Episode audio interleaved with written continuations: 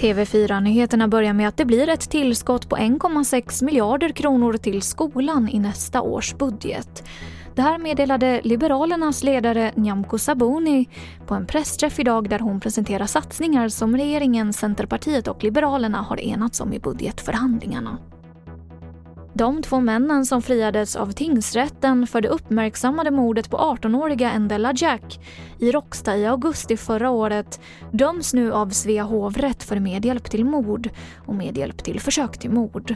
En av männen döms även för medhjälp till försök till mord på Endella Jacks make i Nacka i september förra året. Straffet för mannen som döms för båda händelserna blir 16 års fängelse och den andra mannen döms till 12 års fängelse. I Kina ska allmänheten redan nu i november kunna ta vaccin mot covid-19.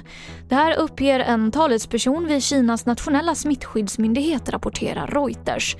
Kina ska totalt ha fyra vaccinkandidater som är i den tredje och avslutande fasen av kliniska studier. Minst tre av dessa har enligt myndigheten redan prövats på sjukvårdsarbetare och gränspersonal. Och så kan jag också berätta att nu klockan 13 så håller socialminister Lena Hallengren pressträff gällande besöksförbud på särskilda boenden för äldre.